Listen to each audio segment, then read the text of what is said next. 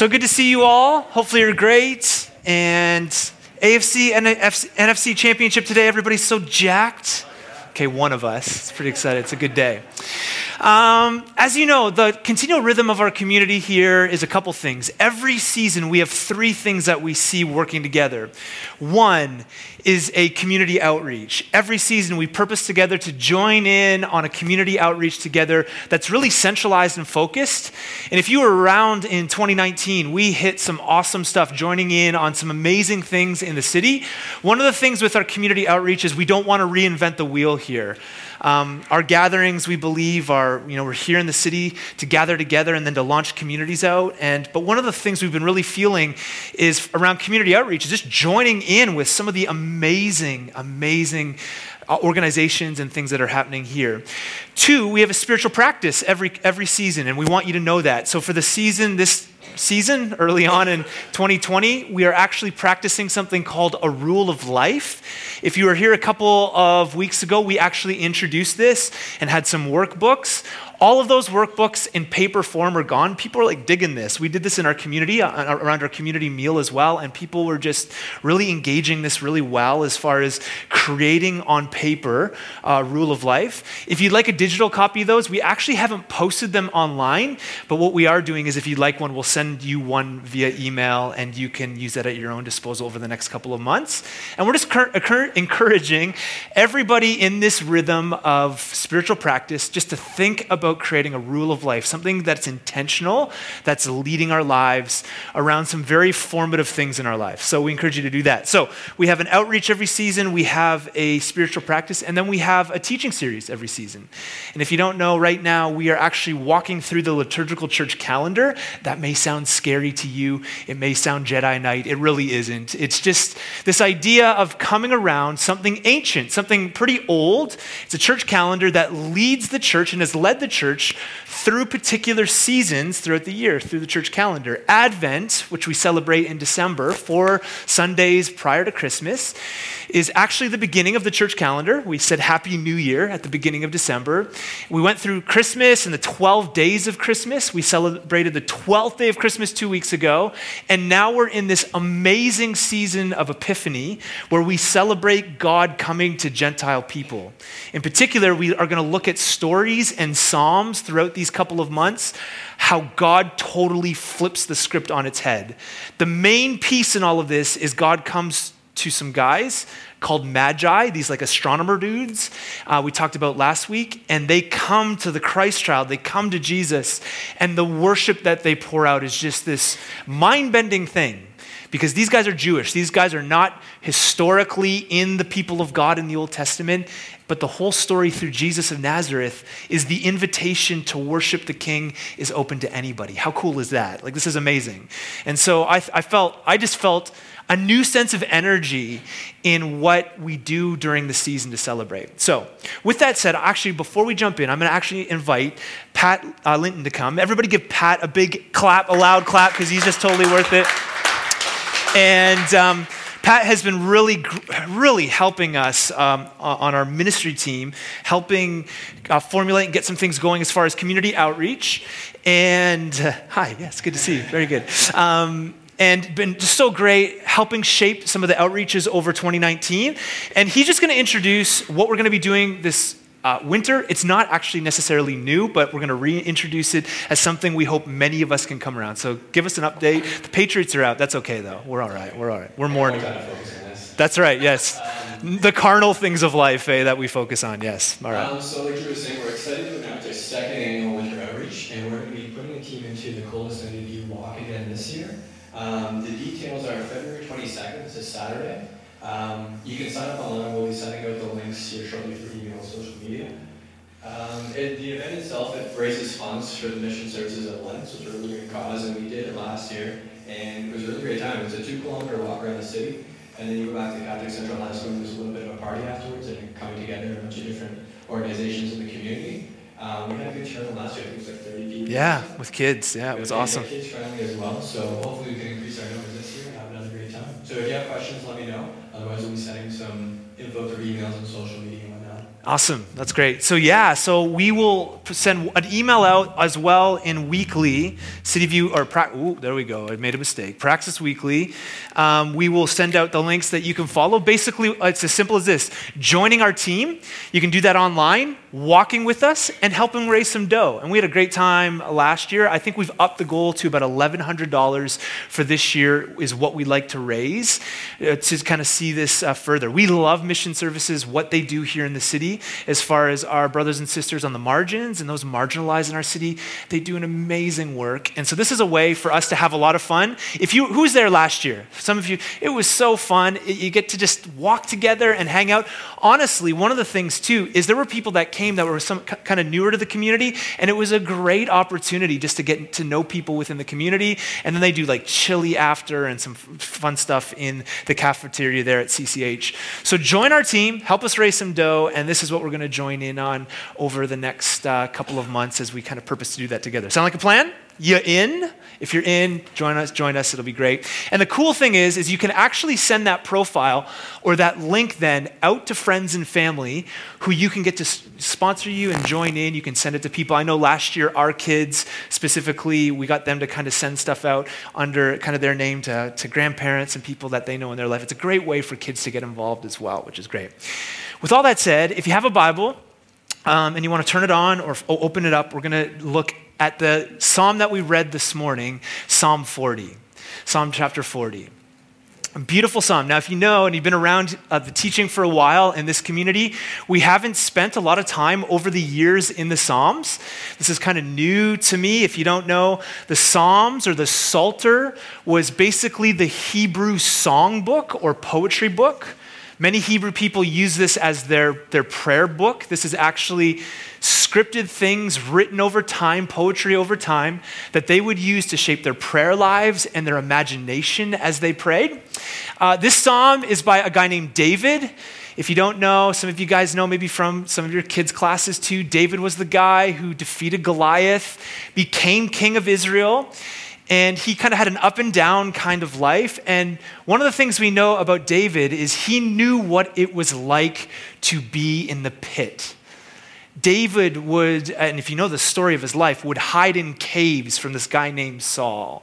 His life wasn't just marked as the king. He had a number of seasons in his life that were very good, and then a number of seasons that were not so good. And one of the things David does is he actually writes these songs. He was musical, he writes this poetry, and this is attributed to him. This is one of his psalms. Now, I know we already said it with our mouths. I love for us to say it again. Can we say it together? Ready? Let's say it. I waited patiently for the Lord. He turned to me and heard my cry. He lifted me out of the slimy pit out of the mud and the mire. He set my feet on a rock and gave me a firm place to stand. He put a new song in my mouth, a hymn of praise to our God. Many will see and fear the Lord and put their trust in him. Now, you can leave this up because I think this is actually a beautiful picture for us of Epiphany. Look at what it says I waited patiently for the Lord. I waited patiently. What season has that been for us the last little while? It's a picture of Advent right here, I think. Years and years before there was even such a thing as a church calendar. David waiting, waiting eagerly in the ups and downs of his life for God's presence. And that's what we did during Advent. We got actually really honest and real that the whole story of Jesus really starts in waiting. 400 years of silence between the Old Testament and the New Testament. This, if you're a Hebrew way back in the day, waiting on the edge of your seat for a Messiah to come. Now, hundreds of years earlier, David is crying out to God and saying, Listen, I waited patiently for the Lord. And then what happens? He shows up.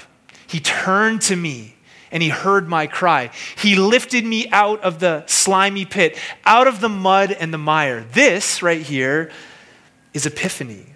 The waiting moves towards an epiphany, a sudden and striking realization.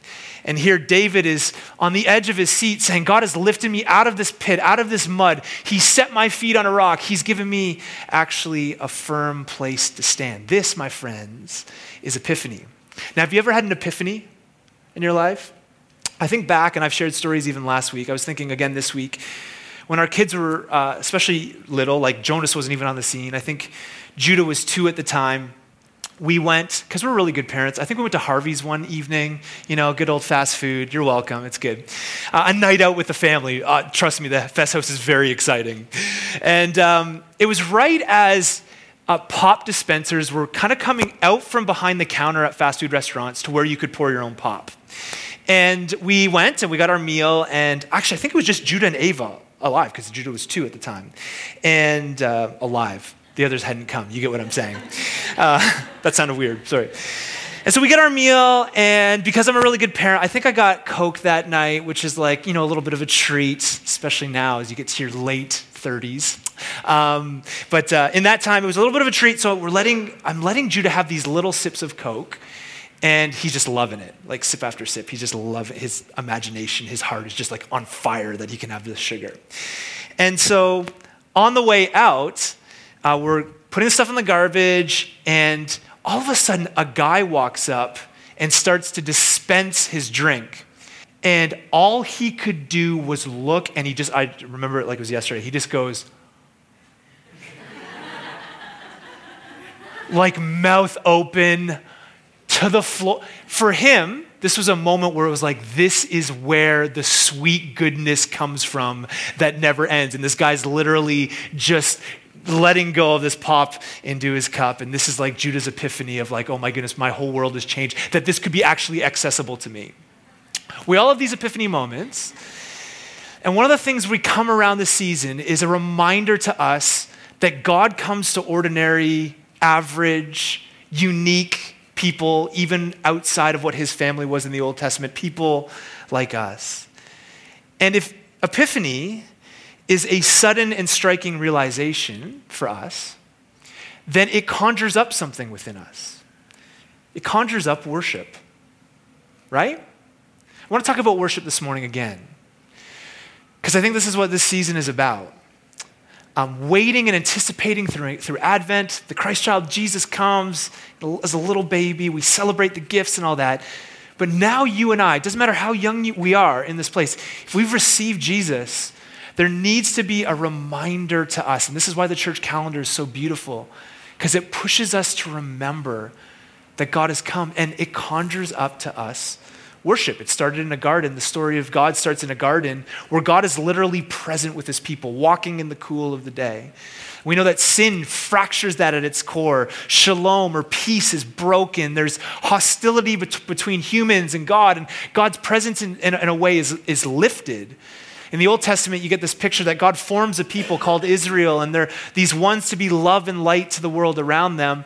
And for God to dwell among them, what He did is He actually gave them instructions to build a tent. That God's presence wasn't in the garden anymore, walking in the cool of the day, but it was actually in a place called a tent or a tabernacle. And then later they would build brick and mortar called a temple. But if you know Israel's story, they would continue to lose that temple and go into exile and lose their identity in some ways as God's people because the temple was destroyed. And so now we get to Jesus, who is the embodiment of God's presence. John actually picks this up, a writer, friend of Jesus, picks it up later, and literally his language is, is that Jesus came, God came in flesh through Jesus to tabernacle among us. That Jesus was actually the tent, God's presence among us. And something that happens through this epiphany, through this striking realization, is that the whole story changes and it conjures up worship. The Magi come, and actually, the type of word that we get in the Greek, when, it, when they come to Jesus, is this word proskuneo. There's actually, if you can throw it up, there's actually, and we talked about this, this is review, but there's three different words that talk about worship in the original language. Proskuneo is this word that means bowing down or giving whole body worship. So when the Magi come to Jesus, they literally lay down their lives. There's also a couple other words in Greek that kind of turn up in our, our English Bibles as worship. There's liturgia, which is ministry or liturgy, or what we're doing here, ministry, the work of the people is worship. And then latria, this idea of worship in all of life. And one of the things we've been saying here as a community is we actually want to see all three of things mesh and fuse and work together in what it means to have a life of worship. Liturgia, right? The work of the people, ministry, absolutely. When we get together, that's part of our worship. Worship in all of life, 100%. You know, I was thinking yesterday, I have a problem. I like hockey. Anybody? I just, so I play, so classic Canadian family yesterday. Heather goes out the door in a snowstorm with the boys to their games, and I go to my own games. Aren't I a great parent? I played in a hockey tournament. I thought there's nothing more Canadian than in a snowstorm, dad going one way to his games and the boys going to, to, to their games. I thought this is great. This should be like a Tim Hortons commercial or something. And um, I just got thinking as I was hanging out with my friends, there is nothing like sweating and playing hockey and then getting in a warm shower and putting your cozy clothes. Anybody with me? None of you know what. Yeah, it's just a way of life. And I thought, how cool is it that even in something as maybe what you see as shallow as sports could be a way in which we worship in all of life? No matter what we do, what we put our hands to, worship in all of life. And then there's this idea of proskuneo, a concrete time in which we bow and give our lives and worship. And here's the response in David's language the response to being taken out of the slimy pit. Did you catch it? What is it? The response. So, even hundreds of years before Jesus in flesh and blood, do you see David's response here? He took me out of the slimy pit. He took me out, and what did he do? He put a new song in my mouth a hymn of praise. This is what Epiphany does. He took me out, and the response to God's work is a new song in my mouth, a hymn of praise. Paul picks up on this later. Um, when it comes to hymns of praise and songs from our mouths, in Ephesians 5, he puts it like this He says, Be, carry, be very careful then how you live, not as unwise, but as wise, making the most of every opportunity because the days are evil. Therefore, do not be foolish, but understand what the Lord's will is. Don't get drunk on wine, which leads to debauchery. Instead, what? Be filled with the Holy Spirit. And it's interesting, there's denominations that have all sorts of stances on what being filled with the Holy Spirit looks like. And people can argue and quib about that all they want, that's fine. But here's, here's what Paul says. Let's, I think Paul, he wrote Bible, which is I think something we should probably listen to. Verse 19. What's the automatic response of being filled with the Spirit? He took me out of the miry pit, he put a new song, and then listen, Paul years later says, speaking to one another with what? Psalms and hymns and songs from the Spirit. And then he says, listen, a life that is filled with the Spirit is this sing and make music from your heart always giving thanks to God the Father for everything in the name of the Lord Jesus Christ. Isn't it interesting that what comes with being filled with the Spirit is a song, is a new song, is a new melody on our lives? I think we need to just think through this. And I think this is actually something that needs to be practiced in our community. Even philosophically, think about it at the, at the, the root of every human life is the reality that you talk about what you love. Can I get an amen? It's just true. You love, in other words, you love what you talk about. If I were just to get to know you for a little bit and we were to hang out, have some dinners together and meals and spend some time together, after a while, I wouldn't have to like probably really scratch very deep to get to know what you love because what we love actually comes out on the outside of us. And this is what Epiphany does. If we've actually had an epiphany of King Jesus coming, it does conjure something up on the outside of us. We love what we talk about, or we talk about what we love. And I've just been saying recently that the real litmus test for revealing what we love is life. Is life. The litmus test for what we love, if you spent time with me, my family, you would know on the outside of us what our loves are. And it's always interesting. I remember doing student ministry for a number of years, and we would have these, and many of you, some of you were there, these beautiful nights, and we would have a gathering in the foyer bef- as kids arrived before the actual gathering. And it was always interesting, like rubbing shoulders with high school students. You know, sometimes people can be quiet and reserved, and I get it. Showing up to a unique space is kind of weird. Anybody been a first time visitor here? It's just, let's be honest, it can be weird.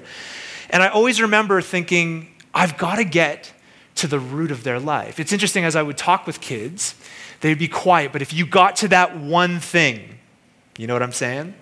That one video game. You know, was, I think in the day it was Diablo.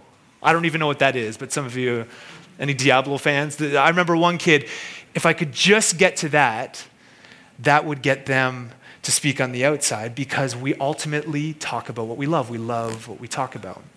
I love what Alan Kreider says. He puts it like this This is what worship is. This is what Epiphany does for us.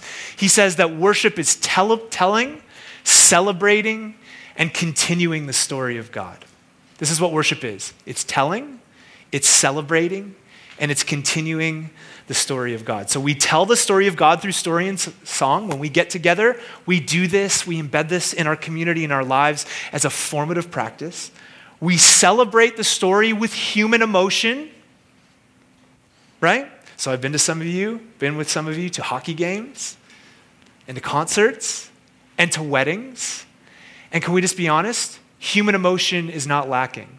You remember when Russ Wilson threw that interception to help the Patriots win? Where's Kareem at? Come on. Did you not jump out of your seat? I was a moment where I was with many people from this church and I looked like a fool. I looked like a fool.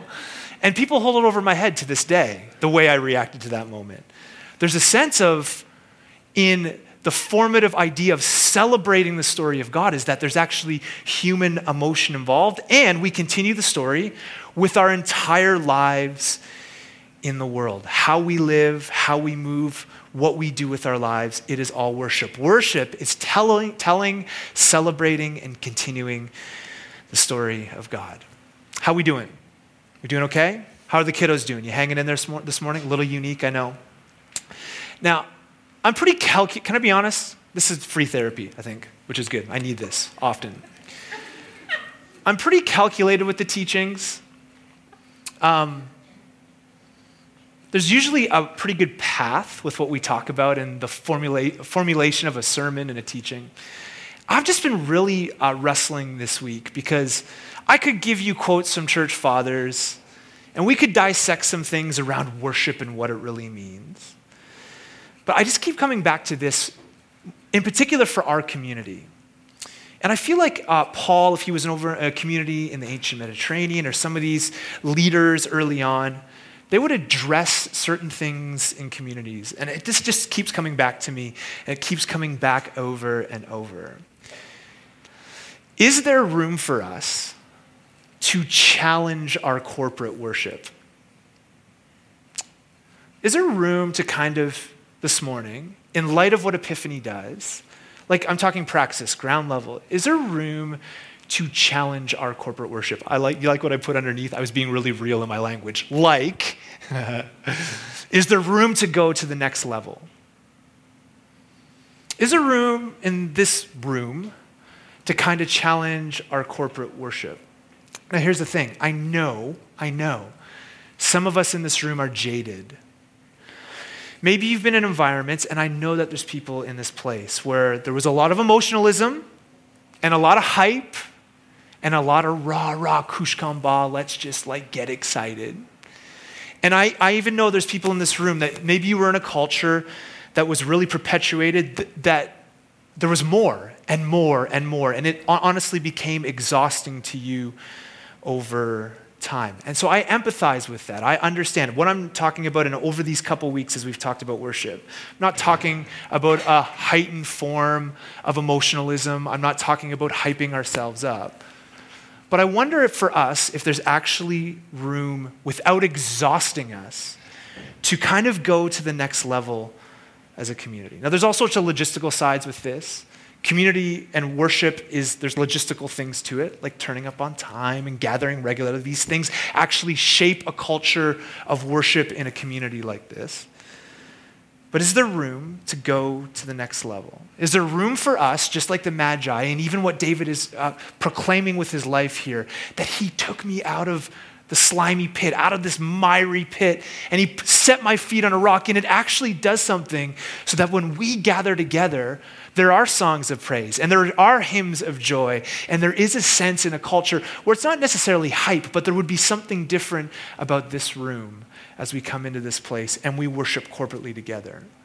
as I've come to Epiphany, honestly, I knew, and this is the first time we've done Epiphany and walked through this season, I thought we would touch all sorts of things, but I've just found myself wrestling that there is a corporate element for us as a community. And I do, I, as the leader here, Heather, I believe there is so much more for us. You with me?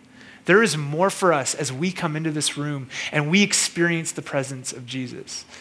And I know we're all cut a, different way, and personality has been such a, an important thing, even as a church, to wrestle through. We know there's different personalities and ways and backgrounds and all sorts of things. But our hope, my hope would be, is that our worship services together reveal the character and purposes of God together. That there would be something in a day where, if we're honest, evangelism is kind of hard. Anybody with me? Anybody feeling the same struggle that I'm feeling in a post Christian world where it kind of feels like um, people have heard it, right? People have experienced certain things with the church and certain experiences with the church as they've walked uh, life, and maybe some of those experiences aren't so great. And evangelism and kind of getting the news and the message of Jesus out is hard. And I'm not saying we should stop doing that. I think it's very important. But as I look at Epiphany, I wonder what it would be like for a community of people that have had this unexpected realization of the king. And then when they get together, what that would do. I was reading one guy, his name's Alan Kreider. He talks a lot about the early church. And he said one thing that marked the early church's gatherings is one, they weren't public because they were under Rome. They were, they, when they gathered together, it was legit for a couple centuries of the church, it was legit secret society. They wouldn't mark, they didn't have websites. You know, I know we do all these things to try and get people to come in, and we're open posture, and I think that's important. But he argues that actually the church lit on fire when it was this patient group worshiping and celebrating around the table and worshiping Jesus together. And he said one of the things that set the early church on fire was that the people on the outside that would somehow, through the grapevine, hear about these gatherings together, they would come and through their worship, it was the apologetic. People would show up and they'd be like, wow, wait a second. Amongst the pantheon of gods in the Roman world that people would worship, the living God is here. Something's changed. There's something different. And my hope uh, through this season is that maybe as a church we could recapture that, that we could be a community that could recapture that. That even in our songs and the song that we bring, He put a new song in my mouth. That when we show up to a place like this, we've had this epiphany. And then really what would happen is, is other people would join in. Many skeptics that join us over the, over the years and people checking out church, all they could do is go, wow, Look at these people. God is here. There's something about this community together in corporate worship where there may be sirens in the background, and that's cool. They're coming for you, Levi. They're coming for you, buddy. Hide, run. Don't, don't actually do it. but as we gather together, there would be something where people would walk into this place and go, wow, there's something here. That's my prayer. I, pray, I think this is what Epiphany does. I think when we have an epiphany of the, the King of the universe, something's conjured up. I'm not arguing for hype. I'm not lobbying for you even to be somebody that you're not. But I also believe to be made fully human and alive in Jesus, there is an emotional side to it. And um, I just hope that we can embody this.